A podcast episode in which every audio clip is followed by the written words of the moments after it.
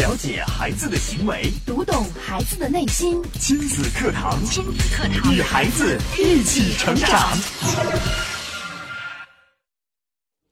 每一位家长都想把快乐作为最好的礼物送给成长中的孩子，但是社会现实往往让多数父母不得不悄悄地把这件礼物藏在身后，转而帮孩子报补习班、兴趣班，鼓励孩子考一百分、上重点中学、重点大学，一步步地勇攀人生高峰。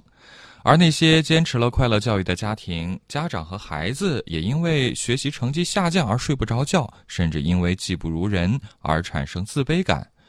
快乐教育不快乐，到底出了什么问题呢？今天的亲子课堂，我们一起来分析。亲子堂今日关注家长的两难抉择：快乐教育 vs 应试教育。主讲嘉宾：家庭情感及亲子教育专家张桂武老师。欢迎关注收听。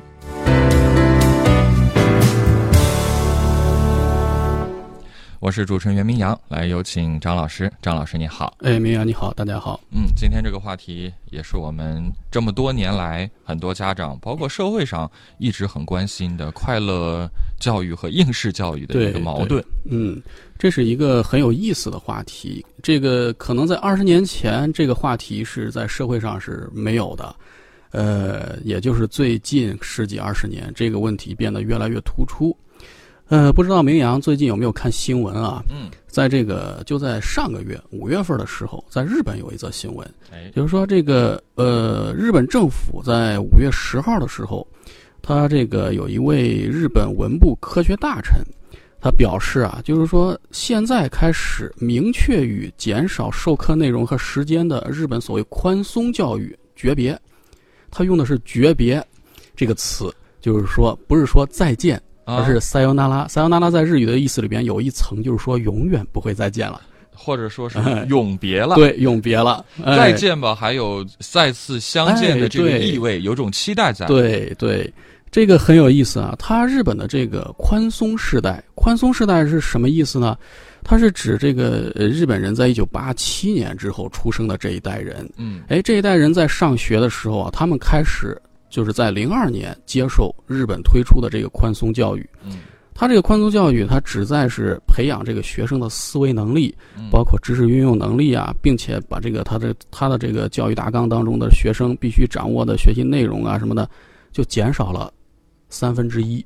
哦，哎，就是以前很多的这个比较难的难的这个难点，还有题目什么的，全部砍掉了，呃，统一的实行的是五日制。就是上学，他们以前他不是说这个双休的，他他他从零二年才开始，就是说每个礼拜休息两天，嗯，哎，就是说给学生减负，哎，但是呢，就是说实行了这么多年，到今年为止，日本人发现不对劲儿，不对劲儿在哪儿呢？他发现好像是这个实行了他这个所谓的宽松教育之后呢，他们认为这个学生的学学习能力下降，学生的学习态度越来越不端正，哦，哎。特别是有一些就是第一批他已经毕业的这些人，哎，他们在这个就是说走入社会之后，在职场上和同事啊，还有这个其他成年人之间的这个相处问题，矛盾特别突出。哦啊，所以他们日本人本身觉得这一代人就是宽松世代这一代人的学习能力、竞争能力远远不如他们以前的那种传统的教育的这个这个以前的这一代人。嗯，哎，所以就是说，从今年开始，他们告别、诀别这个宽松时代了，这个就是一个很有意思的事情了。因为在咱们亚洲来说啊，这个日本人可能是最早实行这个宽松教育，他这个宽松教育其实就等于我们的这个所谓的快乐教育、素质教育。哎，哎，这是一个很有意思的事情。呃，所以在咱们国内，当然咱们的国情和它是不一样的。嗯，哎，我们的国家形式、文化还有什么的和它都不一样。但是呢，它的这个给我们提了一个醒哎，为什么我们国内现在很多家长，刚才咱明阳老师也说了，这个家长孩子也是觉得这个我们快乐教育现在越来越不快乐。有时候，嗯，哎，家长在坚持，我要给孩子一个自由的一个快乐的成长空间。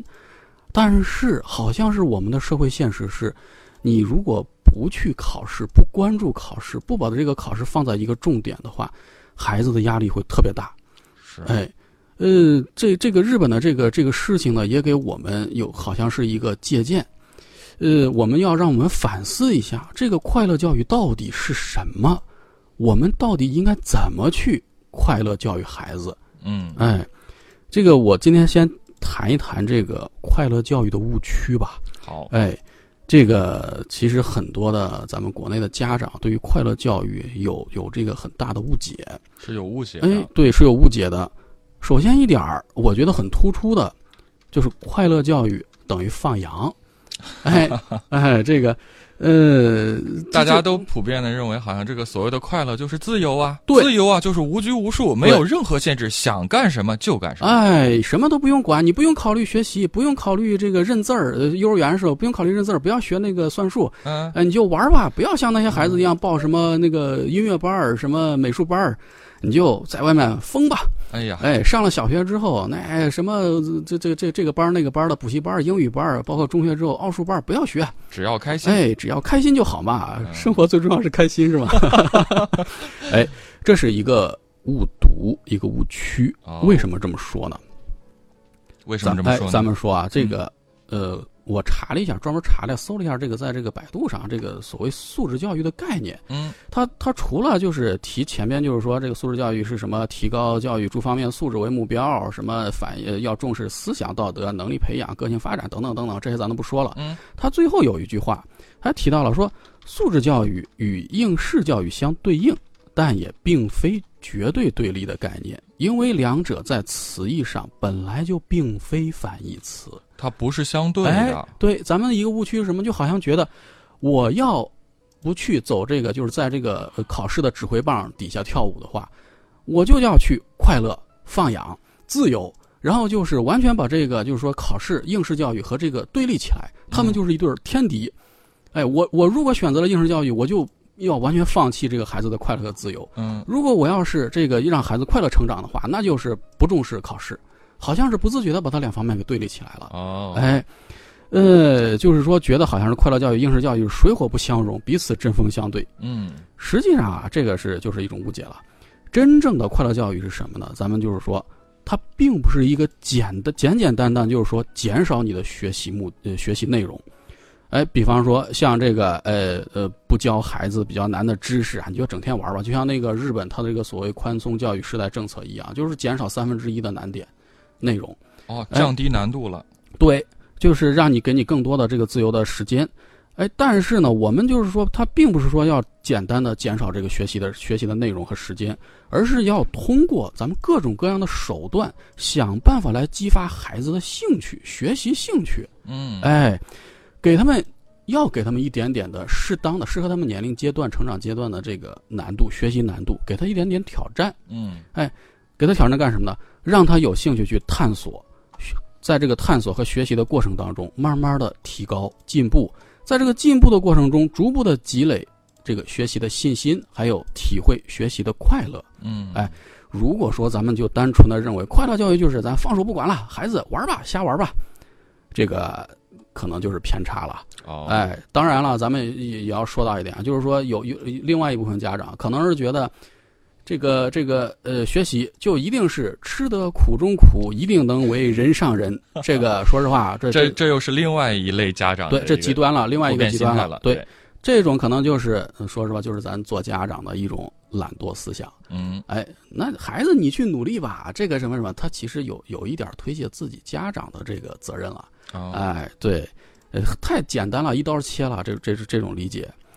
同时呢，这个现在有一部分父母还有一种很奇怪的想法，哎，这个很有意思啊。他觉得就是，呃，如果说咱们实行所谓的快乐教育，让孩子自然成长，快快乐乐的去玩耍，嗯不写作业，嗯减少考试，嗯如果这么做的话，咱们的孩子的成绩就会刷刷刷的普遍提高。好像是一旦实行快乐教育之后呢，咱们所有的孩子就能共同的，一下子就上重点高中、名牌大学，然后大学毕业之后出任 CEO，然后迎娶白富美，然后立马走上人生巅峰了。这个咱想想，这个它有直接的关系吗？呃，应该是没有直接联系的。，对，但是有一些家长他好像就是他把这两方面给联系起来了，好像这个如果说咱们不去应试教育了，咱们不去就就快快乐乐玩，立马就能够好，就就一下走上人生巅峰。嗯，这个就很奇怪。事实上，呃，就是按我说啊，这个快乐呀，还有痛苦，它其实是一体两面的，嗯，相辅相成的。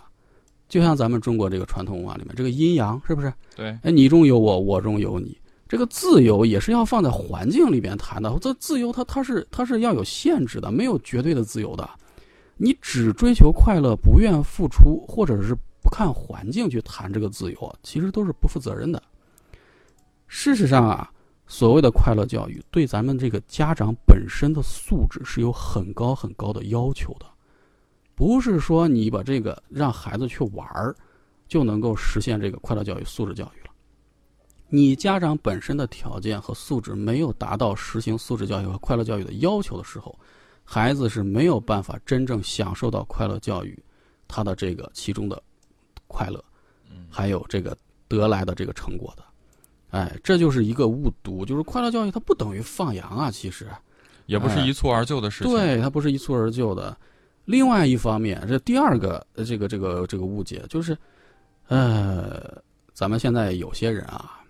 有一部分人一谈到教育，就喜欢提什么国外如何如何如何，外国的月亮总是比中国圆。国外就是快乐教育嘛，快乐成长嘛。嗯，这个我不知道我能不能在这儿说实话没有，老师？可以，您讲。说句实话，这个这种说法太不负责任了。就是，呃，可以说是对这些人对国外的这个。中学包括大学教育是完全没有直观感受，他完全不了解，在胡说八道。没有了解过，对，只是主观的觉得感觉。我认为，对他觉得国外的快乐教育就是咱们国内教育的一个成功的榜样。嗯，这是很不负责任的。我来给大家举几个小例子啊。好，咱们先呃片头的时候就说到过这个日本宽松时代的话题。嗯。这个对于这个日本诀别宽松世代政策这个事情，我专门上了日本的最大的网站看了一下他这个论坛。哎哎，它里边对这件事情，日本网友是怎么评论的？是吧？这个评论的很直白啊，他们说这一代就是宽松世代这一代会毁灭我们日本的。哦啊，还有人说，果然宽松一代都是渣渣，战斗力只有五的渣渣。哎呀，哎，还有人就很严肃的说，这这是我们国家试验造就的牺牲的一代。哦，哎。他们有一种有一个词汇称称呼他们所谓的宽松宽松政策宽松时代，叫做平成屯。屯是什么意思？咱们小时候中学的时候可能都学过那个那个叫什么《桃花源记》是吧？嗯。哎，鸡豚狗彘，这个豚就猪的意思。嗯。就是说他们是没有野心、没有竞争性、没有协作意识，这些人，这是他们对这些人的评价。哎，其实日本它推行宽松宽松教育的，它的初衷是好的。他的出发点是很好的，嗯，他是对当时这个压力特别大的填鸭式教育的一种就是纠正。当时他的意图是纠正，他试图是以一种更注重学生身心健康、综合能力的这种教育方式来改变当时的这种这个这个教育现实。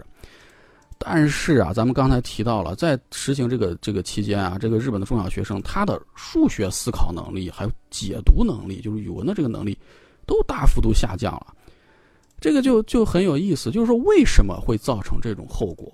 有人就做过一个简单的研究，他他们提出的这个原因是什么呢？嗯，他他们的这个研究表明说，日本的宽松方式，它是直接的缩减，就刚砍呃咱们谈到了，直接砍掉三分之一的课本内容，哦，减少学校的授课时间，但是它没有建立起新的评价标准和价值体系。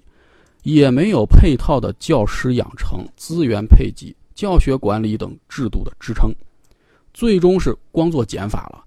然后减法做完之后，你留下来这些空白，就是你教学所需要的配套的东西全都没有，全都是缺失，最后就造成了学生的综合素质能力下降。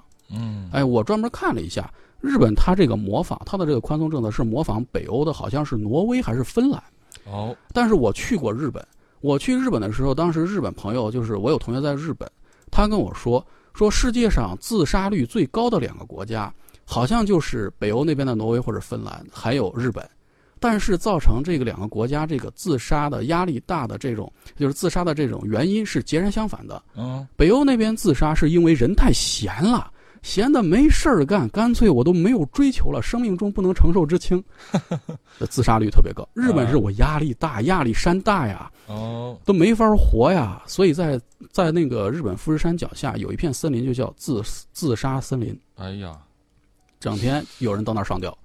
哎，所以说他没有考虑到自己本身的国情和社会现实、文化现实，照搬，照搬了之后又没有配套的这些，就是给这个空白来填空的一些资源配置，最后就造成了今年这个结果。我不得不放弃。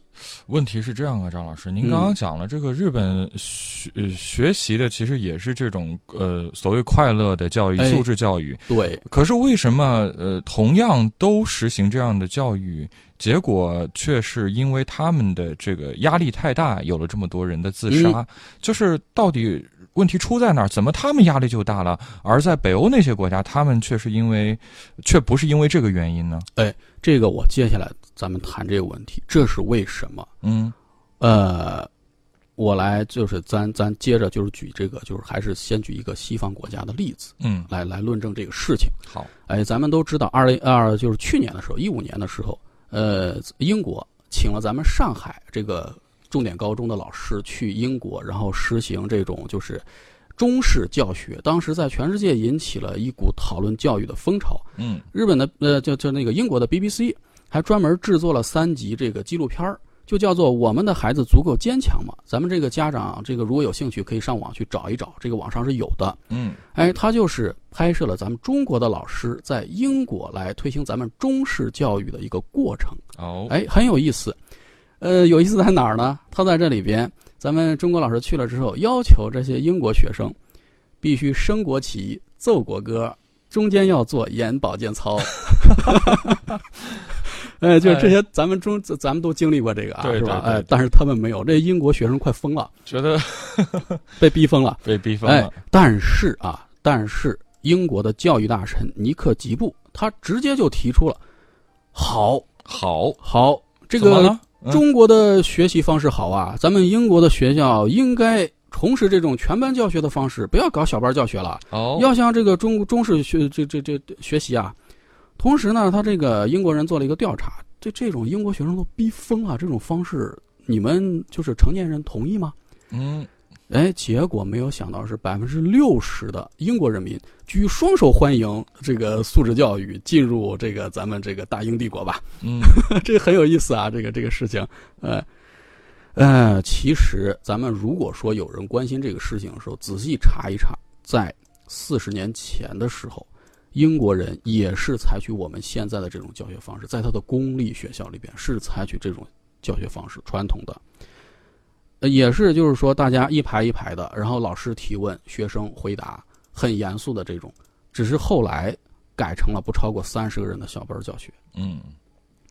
英国人现在是这么看这个问题的，他为什么百分之六十的这个怎么就又开始向往这样的一种方式了呢？他们就是那些就是上年纪的英国人就说，我们当年在学校就是像现在这些中国老师教就教学一样的，我们老师也是这样教我的。嗯，现在你看你们搞的，老师成为了所谓的学生的朋友，你们搞这种朋友平等什么自由，结果造成你看看我们这孩子在教这个教室里边无组织无纪律。一点教养都没有。英国人他不是就是还是有时候讲这个绅士风度啊，对对对，太没教养了。哎，他们所以说觉得这个中式教育好。哎，这个咱们中国老师去了之后呢，他们也很很头疼啊。他们觉得这个课堂纪律是一个很很严肃的问题，咱们这个中国老师都是这么认为。但是这个英国孩子，这个纪律问题对于他们来说简直是要命了，哦，根本遵守不了。所以这个中国老师最后也也是很生气，就撂了狠话，说这个。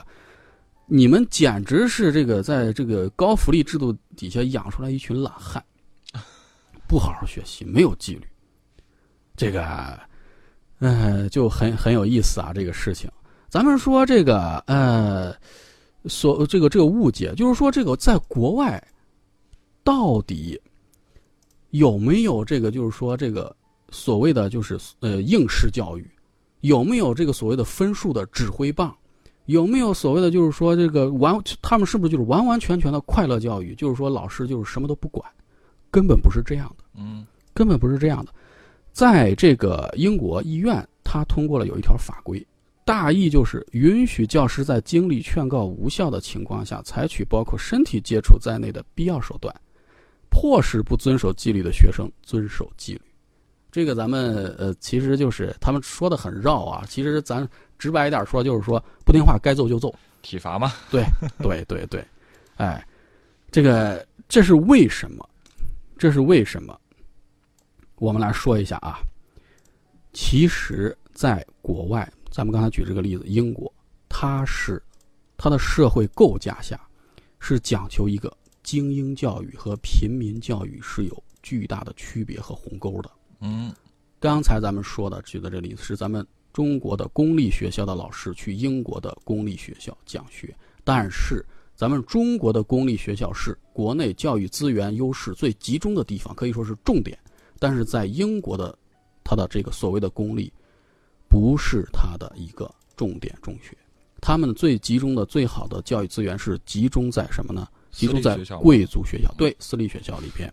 哦，跟咱们这儿可能恰恰相反，相反，不太一样的地方。对对，呃，就在前前两个星期，然后那个我有朋友是在英国那边读书，我们在一块儿吃饭的时候，他给我说了一件事情。嗯。呃，他说他有同学是另外一个学校的，然后在听一个学术报告。嗯，当时是几个学校的学生，然后同时去听，在报告大厅里边，他们是这个呃，也是很好的学校，也是非常好的学校。嗯，他们这些同学就是就是普通人家的，都是学习都很好，然后穿的普普通通的，然后大家坐在那儿准备听老师就是做这个报告。呃，等了五分钟之后，在另外一边突然进来一群贵族学校的学生，也来听这个报告。嗯，那群学生全都是穿的礼服。哦，头发一丝不苟，然后排的整整齐齐。到那之后坐下之后，和他们一句话都不说，没有任何交流。哎，就是说，他就跟我说说这个，在英国的话，他们的贵族学校的学生和普通学校的学生，从服饰、行为、语言，完全泾渭分明，没有交流。哎，这个就就是说什么意思呢？这个其实就是说，英国的教育并不仅仅是放养式的。他们的他们的有一些就是说这个很严格的学习是体现在他们的这个所谓的精英教育里边的。嗯嗯，他们是进行了一种社会社会教育阶层的分层。哦，哎，我们可以看，不知道明阳老师知道不知道，在英国有一个词，嗯，它的政界有个词叫做伊顿邦。嗯，伊顿邦是什么意思？就是说，呃，管理他这个英国国家的人，包括金融界、商界，还有。就是他那些顶尖的这个人物，很大比例上都是从那几所私立学校、贵族学校出来的，校友全是校友，所以伊顿帮。这就是一个区别。刚才咱们说这个区区别在哪儿？区别在于就是说，咱们中国的教育思维是什么？你受了什么教育，你最终通过你的这个教育会取得怎么样的社会地位？对，哎，咱们比如说这个一个农村的孩子，你只要努力学习。好好的学习，到最后你考上清华北大，出来之后你找一份受人尊重的、能体现你社会价值的工作，最后你就会取得相应的社会地位。嗯，哎，但是在英国的传统就是，你天生属于什么社会地位，你出生在哪个阶层，你就可以受到哪个阶层的教育。他们还是有这个因因为传统的这个。对制度的一个一个限定，就是你出生皇室的，比如说我们看到英国皇室，他生来就是皇室成员，哎，然后世世代代都享受这个爵位，都有这个地位，这就是一个很大的区别。这个就是他这个曾经的，咱们刚才说伊顿邦啊，伊呃，曾经就是担任过这个伊顿伊顿公学的他这个教务长的一位老师，就这样说，就评价这个呃中国老师到英国教学这个事儿，他说，如果这几位中国老师啊。到的是我们伊顿公学的话，嗯，他们肯定特别开心啊，因为我们伊顿伊顿的孩子能力都特别强，绝对不会让中国老师失望的。我们欢迎他们来，你看到了没有？这就是一个很大的区别。如果说我们的重点中学对立的是他们的这个贵族学校的话，这个很可能是没有什么问题的。嗯，这就是他们的教育分层，在英国是教育分层的，所以说我们。能够说简简单单的就说国外怎么怎么样，我们就去学习它怎么怎么样，不考虑自己的国情和我们的这种文化和我们的这种社会现实吗？嗯，对不对？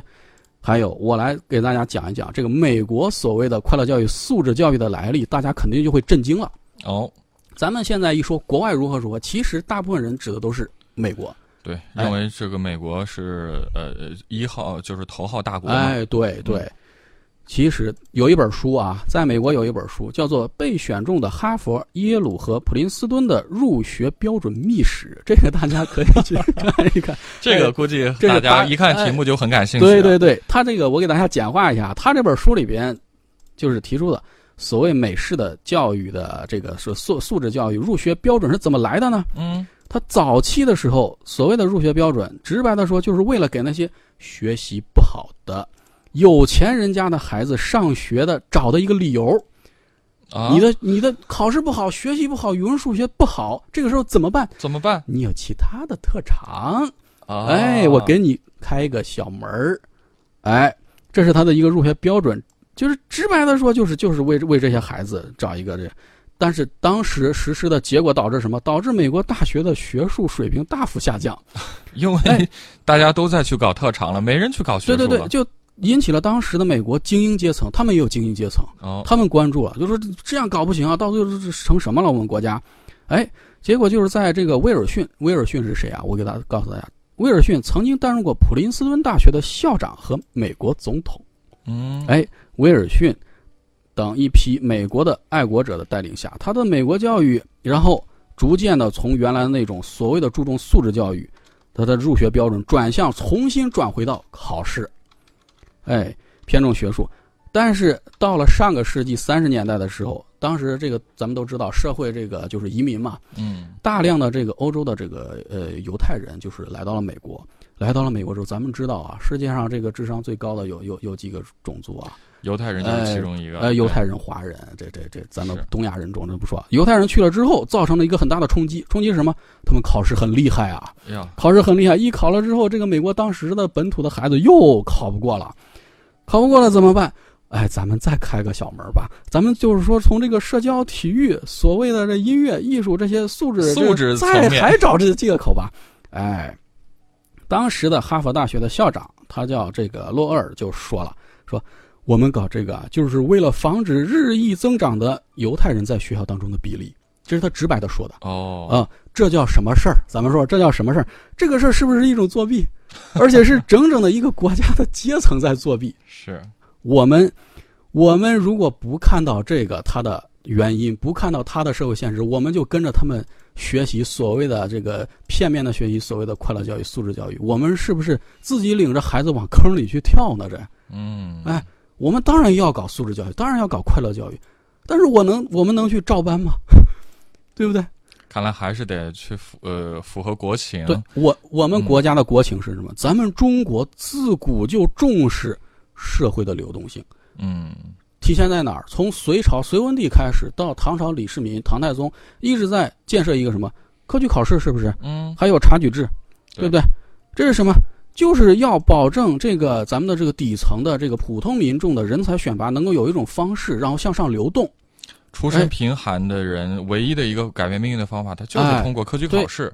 对，种地在嘛嗯对，在美国有学者他就提出了一种说法，他说，汉语民族对世界最大的贡献就是科举制。啊，哎，堪比他认为堪比英语民族贡献给世界的这个所谓的民主议会呀、这这个制度。哎呀，当然了，这个话是很极端的可能。是有些片面，但是哎也从这个角度，也不妨也也可以认识到，其实我们一直所所摒弃的，我们是所批判的这种考试的制度、选拔的制度，我们可以反思一下，嗯给我们提供了一个反思的角度。对当然，他是一个美国人，他完全不能够彻底的理解我们中国就像我们不了解哎美国一样，对他们也不一定了解我我们是彻彻底底就是现现实实知道这个科举制它是也有糟粕的，是吧对？哎，但是呢，他给我们提供了一个角度，我们也要反思一下，不能够什么就完完全全去学。是哎，你你包括这个所谓的这个呃美国人啊，美国人他们有些家长就认为。美国的孩子从小学到中学到大学，就看电影、看电视很多是吧？嗯啊，玩啊，什么兄弟会啊，整天聚会啊，party 啊，就没见他好好学习，是那样吗？嗯咱们现在有网络，你上网查一查。我给大家举一个例子，大家可以查一查。美国加州有一所重点中学，叫惠叫惠特尼高中，哦他们有一个三个四标准。嗯什么叫三个四标准？就是他们高中的学生为了得到最最高的平均成绩，他们平均成绩是四点零，哦他们一天只睡四小时，要喝四大罐拿铁咖啡，为了能够熬保过一整保持有夜，这个精神。哎，哎呀，熬夜学习啊，熬夜学习。有人测算过，美国高中生一年要背多少书？一百斤，一百一十二，一百一十二磅，约一百零四斤。天哪！咱们咱们可以想想，一百零四斤书是多少？一百零四，它是斤，不是不是说一个一个只就相当于基本上一个成年人的体重差不多。对呀、这这是这美国孩子不学习吗？哎呀，他他他不去死记硬背吗？嗯，他不去应付考试吗？他他整天晚上不睡觉，睡四个小时，喝四大罐咖啡，他为啥？哎，他难道是为了玩儿？疯了，是不是？哎，这个其实咱们都知道，美国有一个这个常春藤啊，这这这就是他美国最好的这个大学联盟，是吧？对。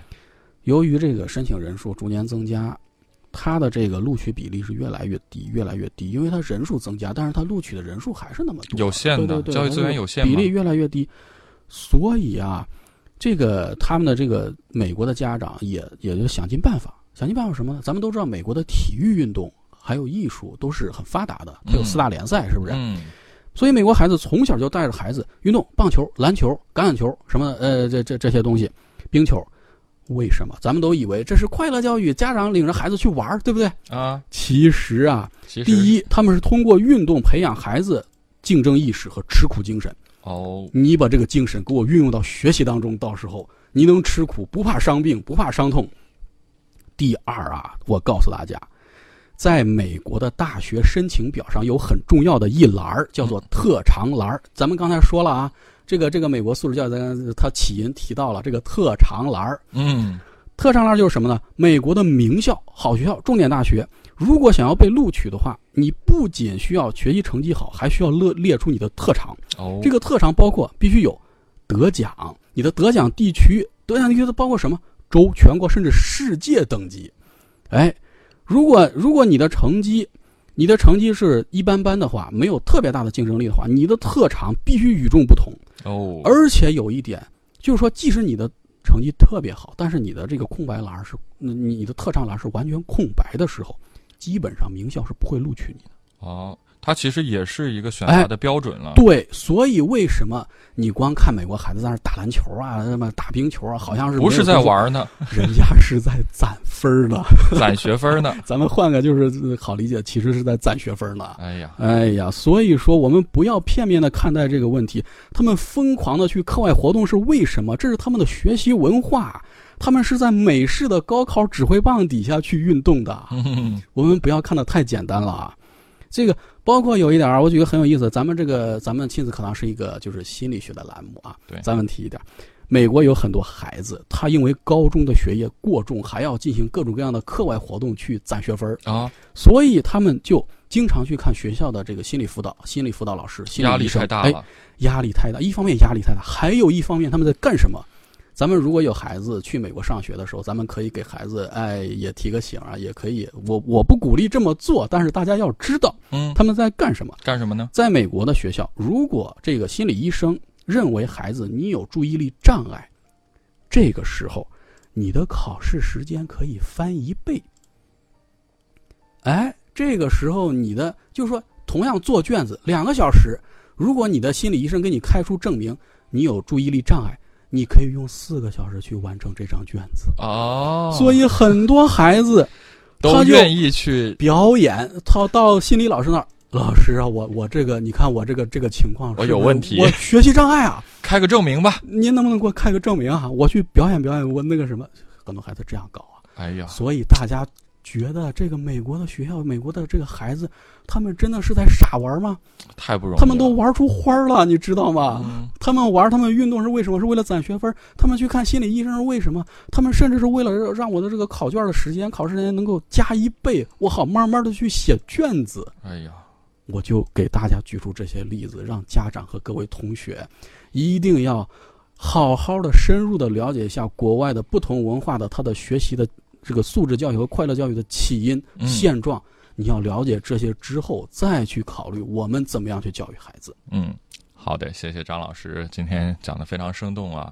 呃，从这个快乐教育和应试教育，不同国家、不同国情体制下有什么样的一些产生的背景原因，包括现状以及未来的一个发展趋势，给我们做了一个深度的剖析，可能也让很多的我们的中国的家长可以全面的、更加深入的去了解到，到底什么是快乐教育，什么是应应试教育，两者到底是一种什么样的关系。我们今天的亲子课堂就到这儿，明天同一时间，亲子堂和您不见不散。